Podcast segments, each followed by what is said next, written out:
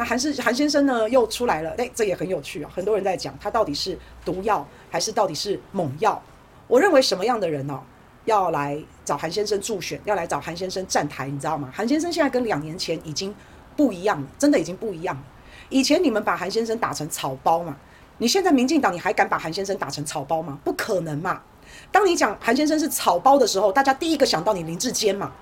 所以你现在你你二零二零年你把草包灌在韩先生的身上，可是现在你要把韩先生的形象把他打成草包，我跟你讲不容易，因为民进党里面你们出了太多太多太多的草包，林志坚、陈时中，所以你如果再打草包的话题，那民进党你这个操作就完全是回力镖打在自己脸上，这就标准了，那你们的脸就真的会很肿很痛啊，真的很丢脸，会这样。那像韩先生的政治啊，我们再把它回想一次。政治在韩先生身上是有趣的，是好玩的，是欢乐的，是轻松的，是幽默的。我们不喜欢一天到晚声嘶力竭、很悲壮啊！韩国耶，韩国耶，什么起手是一千零一招，我们不喜欢这样，我们就喜欢欢欢乐乐的，我们就喜欢幽默风趣的，我们就是喜欢听到他讲话会笑，然后又很接地气。韩先生他讲的话是让人家想听，是让你看得下去，还会笑。每天悲壮悲壮悲壮不好玩，每天在那边造神造神，韩国哎韩国哎啊，大家不喜欢。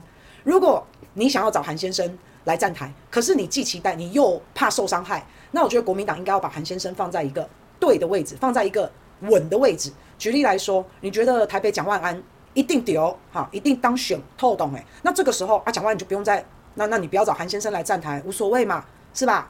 好，那可是呢，对于那个要上不上的，推一把就上了。那个就真的一定要借助韩先生的力量。不管怎么样，今年的选举太无聊了，很多人是根本懒得投票。可是啊，当你去看到韩先生的说话，你甚至应该要亲身经历，应该要到现场去的。你到现场去的时候，你你会感染到那种渲染力。就算你不去现场，你隔着荧幕，你这样子去看，你听到他讲话，你不管喜不喜欢他，你都会不由得的会心一笑。就像你以前不认识他的时候，他在北农当的总经理，跟王世坚的质询嘛，问世坚情是何物？我要问问看真理到底是何物？不让我发奖金，Over my dead body，有没有？你就是会会心一笑。他现在的演讲的状况哦，站台的状况其实还是这样。本来觉得说想说啊，算了，好懒哦，好懒哦，不想出去投票。哎，可是韩先生一出来哦，就我我就觉得我还是出来投票吧。好，我就我也会这样觉得。所以我相信很多这种人跟我一样很懒很懒的，今年选举不好玩的，真的在看到韩先生之后会觉得，哎，算了，还是出来投一下吧。像虽然姚叔非常的啊，不知道该投谁啊，算了，还是再投一下吧。然后出来的时候，投票箱上面像姚叔这样，哎，不知道要盖谁，真的突然一想到，哎，算了，我好像参加过韩先生跟谁谁谁的造势哦，他那天妙语如珠，好好笑啊，不知不觉你就会盖下去韩先生曾经站台的那个人啊。所以有一种型的，但要上不上，要下不下的那一种哈，赶快请韩先生来站台啊！这个最后一种死马当活马医的，反正你也选不上了，那个几率很低了，那就请他来啊，欢乐一下啊，给给大家办个派对嘛！哎，这种东西不一定哎，你看看韩先生那一天在帮徐彩珍站台的那个时候啊，来了多少人啊，堪称是县市首长选举的那个那个人潮哎，所以有韩先生就有人气。那有人气你就有话题嘛，那反正你都选不上了，那你也不怕再往下掉了嘛，所以你管他是补药，管他是毒药，你就你对你来说没差，可是你可以创造话题，所以你就干脆。把你自己的身世冲上来一点，让越多人知道你认识你，你就有机会。那反正本来你就死马当活马医了，是吧？这种叫做置之死地而后生。你干脆抓住一个奇迹，试试看气跨麦。我给你保证，你不，你可能本来真的选不上，但是至少你请到韩先生了，你那个场子就一定热，你那个人数就一定旺。还没投票，还没选举之前，那个气势很重要。你那个气势就先碾压对手，把他们吓死，你才会有希望，好不好？啊，所以我要跟大家报告。这个就是我们大概你要说韩先生是毒药还是猛药？好，那我们大概给各位一点点的建议啦。因为北溪管道是连接俄罗斯还有欧洲之间的天然气管道，这一条管道呢，俄罗斯可以卖天然气可以赚钱的耶，所以这是一条财源滚滚的一个管道。那克里米亚大桥呢，是连接克里米亚还有连接俄罗斯的这个物资啊、后勤啊，这也算是一条大动脉。结果连续北溪。克里米亚大桥这两条大动脉，没想到就在普丁生日的前后，这两条大动脉呢就被炸了，这等于是往俄罗斯也好，等于是往普丁也好，就是往他们的身上插了一刀嘛，要刺激俄乌战争的升级。那结果十月十号就是俄乌战争可以说是最惨烈的一天，因为普丁大帝非常的生气，俄罗斯的导弹就狂轰乱炸。基辅，乌克兰的首都瞬间浓烟四起，浓烟滚滚，然后大批乌克兰的基础设施啊都被炸毁，很多的城市，很多的电力供应都一度的中断，乌克兰好多地方陷入了一片黑暗。而当时呢，有一颗炸弹其实就炸在乌克兰的总统泽连斯基办公室附近。所以已经是非常的紧急，非常的恐怖了。俄乌战争又进入了新的阶段，更加的白热化。那在这个这么冷冽的冬天即将要来临，冷风也吹熄不了俄乌战争的热火。而现在呢，美国哇，就好像手里拿了一把刀啊，这一场战争成为了美国手中最锋利的刀子。美国要用这把俄乌战争的刀，要啪切开欧洲国家这个蛋糕。这个蛋糕切开之后，美国要好好的享用。所以整个俄乌战争确实就是美国下的一盘大棋。从北溪管道建设以来就是这样。原本呢，俄罗斯的天然气，俄罗斯在这里啊，要卖到欧洲，要卖到德国，其实原本是要经过乌克兰的。各位如果有看到的话，你有没有看到乌克兰这个红色就是天然气管道重要的部分？好，你看好几条都要经过乌克兰哦，不是只有一条哦。那乌克兰它有这样子这么好的一个地理条件，它就可以收取过路费。而俄罗斯要把天然气卖到欧洲，也要看乌克兰的脸色。所以普丁就觉得绑手绑脚的，接下来他就开始下令修建北溪一号、北溪二号。很明显，我们从地图上看到，北溪一号、北溪二号就不再经过乌克兰了嘛。这就是北溪一号、二号的由来。可是我如果是乌克兰，我一定反对、反对、抗议、抗议。我的过路费就没了，我该有的利益就没了，我一定是强烈的抗议。那个时候，乌克兰的总统叫做波罗申科，他跟美国非常要好，他是很亲美的，所以这个波罗申科就拜托美国帮忙，所以美国就开始警告俄罗斯好几次，不准有北溪的计划，不准你们修建北溪天然气管道，同时也警告德国，你不准跟俄罗斯太接近、太要好。那美国本来就很怕俄罗斯跟欧洲国家非常要好。因为俄罗斯是能源大国，而欧洲国家是工业大国，能源跟工业这两者之间互补性是非常强的，他们是相辅相成的。所以一旦北溪天然气管道如果建好的话，那么欧洲跟俄罗斯他们的关系会更上一层楼，欧洲的经济、欧洲的工业会再一次革命复兴，因为他们有非常便宜的能源从俄罗斯来的，那欧洲就一定会迎来更好的春天，一定会越来越好。那再加上。除了欧洲跟俄罗斯越来越好之外，旁边还有一个中国大陆，这个中国大陆也是一直不断的在起飞。那到时候如果中国、亚洲啊、俄罗斯、欧亚大陆，再包括欧洲，如果这三个地方全部都连在一起，大家一起赚钱，大家一起好好相处，那请问一下，美国会变成什么？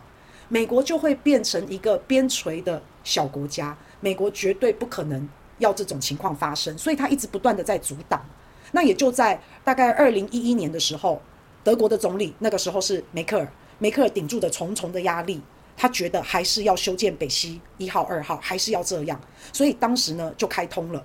那开通了北溪之后，德国就顺理成章的成为俄罗斯便宜能源的集散地，能源到了德国，德国再来分配。那你看，对俄罗斯也是很有好处的，它绕开了这么多的东欧的这些国家，包括乌克兰，包括其他东欧国家。他过路费不用给了，他天然气到了乌克兰也不用怕被偷了。可是呢，少了这个乌克兰中间这个大盘商，那俄罗斯赚的也更多了。所以对于德国、对于欧洲、对于俄罗斯来说，全部都是双赢互惠的局面。除了乌克兰，好，那看到北溪一号第一条很通顺，很开心，北溪二号也忍不住开始建造了。那这个时候，乌克兰也好，还有东欧的这些国家也好，他们就不忍了。然后他们就开始率先发难，一样还是由乌克兰非常亲美的这个总统叫波罗申科，他开始联合东欧各国，然后再来联合美国，对德国施加压力，要他们不准使用北溪二号。可是你北溪一号都已经通了，大家都尝到北溪一号的甜头了，你要叫德国还有叫俄罗斯不要用北溪二号，这怎么可能嘛？我不但要用，我还要加速嘞。所以就在二零二一年十月份，北溪二号开始通气了。北溪二号开始测试通气了，瞬间德国跟俄罗斯关系又上升到了另外一个新局面，两个人一定会越来越好啊。好，那可是呢，乌克兰很生气，他非常的害怕。也就是说，乌克兰是欧洲嘛，啊，德国也是欧洲嘛，波兰这些都是欧洲国家嘛，欧洲自己内部开始产生了分歧，产生了分裂。那很多的西欧国家，包括德国，包括法国，都想跟俄罗斯合作。可是呢，乌克兰还有这些东欧国家，他们就不开心，因为影响到他们的利益了。所以在北溪二号在二零二一年。十月份开始通气之后，不好意思，隔年二零二二年的二月份，俄乌战争就爆发了。只有四个月的时间，这条北溪二号只有通气四个月，战争就爆发了。美国绝对不会让俄罗斯过好日子。在俄乌战争爆发开始到现在，大家有没有一个感觉？背后一直有一种无形的力量。当俄罗斯也好，当乌克兰也好，两边打得很累了，很想要休息一下了，很想休兵一下了。可是这个时候，又会有一只无形的手跑出来，一下炸个北溪一号、二号，一下这个无形的手又去炸一下克里米亚大桥，然后再来这个无形的力量，还去暗杀一下俄罗斯的智库的女儿，对吧？你看这个事件一而再、再而三，一连串的这个事件下去，为的就是要让俄乌战争一直打下去，一直升级，一直升级。那现在欧洲要过冬了，天然气又缺乏。啊天然气缺乏，很多的工业都需要用到天然气，所以欧洲的工业也大受影响。那也不只是工业，很多的化工产业也需要用到天然气。天然气的应用是无远弗届的，是非常广泛的。来举例来说啊，这个二氧化碳的饮料啊，屠宰业其实都会被影响。什么包装业，它的影响是一连串的。那现在好啦，北溪被炸啦，没有通气啦。那欧洲的天然气能源从哪来？啊，从美国来嘛。那美国来呢，又卖的比人家贵四倍。四倍美国，说那欧洲怎么办？还还是得付钱呐、啊，这没办法、啊。那我能源的成本提高了四倍，那表示我的工业成本大概也要提高的二到四倍，也是这样。那如果再这样下去，整个欧洲的工业成本提高的这么高，那它就必须，它的工业就必定会衰退，因为它的工业、它的企业会大量的出走，会走到中国，会走到美国，会走到其他能源便宜的地方。所以现在就是很惨很惨，尤其是德国这么仰赖。俄罗斯的天然气，德国还有很多的重工业，还有很多的汽车、食品、机械设备这些制造业，现在在德国可能都会被动摇。那我们再回想起当年建造北溪一号、二号谈妥的这个德国的总理梅克尔，他的雄才大略，他就是为了欧洲好，他就是为了德国好。他就是为了要重振欧洲雄风，才一定要顶住压力建好的这个北溪一号、二号管线。那这个北溪一号、二号也在通气了，眼看着欧洲的经济要起飞了，欧洲的好运要来到了，欧洲也好，俄罗斯也好，两个人要飞黄腾达了。这时候就有一只无形的大手逆天改命，直接伸进来，就直接炸了北溪，炸了北溪就等于是毁了德国的工业基础。其实就是这样。那现在德国怎么办？好，天然气也不必从俄罗斯来了，那怎么办呢？德国现在没办法了。德国现在反过去靠着美国，靠得紧紧的，因为它需要美国来的天然气，所以德国现在好含着泪水。本来德国还没有那么大力反对俄罗斯，可是现在德国它只能跟着美国，跟着西方，大大的制裁，大大的反对俄罗斯，所以很衰啊，很可怜呐。德国明明就是被人家卖了，还要帮人家数钞票。你德国整个国运被人家改了，你现在德国还要下跪跟美国说谢谢，你看到了没？就是今天这个状况。再来，接下去欧洲的钱、欧洲的人、欧洲的人才、欧洲的企业，全部都会大批的流失，这就是会让美国再次伟大。所以你看，美国太厉害了，这盘棋真的下得太高明了。那现在战事已经升级到这样，你北溪该炸的也炸了，克里米亚大桥该炸的也炸了。好，这个俄罗斯的智库本来要暗杀他，结果杀了杀女儿啊，也也被恐怖攻击死了。接下来还有什么样的手段跟方式可以让俄乌战争升级？要怎么办？现在很多人在讲，要小心扎波罗热的核电站。好，这边附近有一个核能发电厂，有个核电站，这个无形的黑手搞不好会对核电站下手。那到时候俄罗斯可能会背这个黑锅。那为什么会这样说？因为美国最近真的非常的奇怪，他在大量的采购，花了二点九亿美元采购这种防控核的药物，也就是说，这种药物是你在核电厂核外泄、核泄漏造成核污染的时候，当地人要吃的。他在采购这个药物，诶，而且美国也不断的暗示全世界，俄罗斯可能会发动核攻击。好，当美国暗示的时候，我们听了就很害怕，因为在今年二月份俄乌战争还没爆发之前，美国就一直不断的在说俄罗斯会打乌克兰，俄罗斯会打乌克兰，他就已经不断的在这样讲。包括拜登在北溪还没被炸之前，他就已经说过了，他会让北溪没有办法营运，他就是做得到。有没有感觉这个 SOP 很熟悉啊？有没有感觉这种暗示很恐怖啊？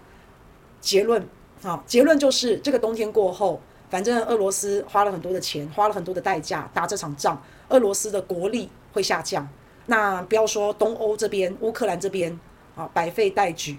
那西欧这边人才出走，资金外流，西欧这边经济也会倒退。那全世界就剩下美国重塑这个世界秩序，在涅槃中会重生。但是呢，还有一个东方大国还在一步一脚印，慢慢慢慢的长大啊。所以到最后结论可能就是这样，美国一定还是会位居世界宝座，还是一定会这样。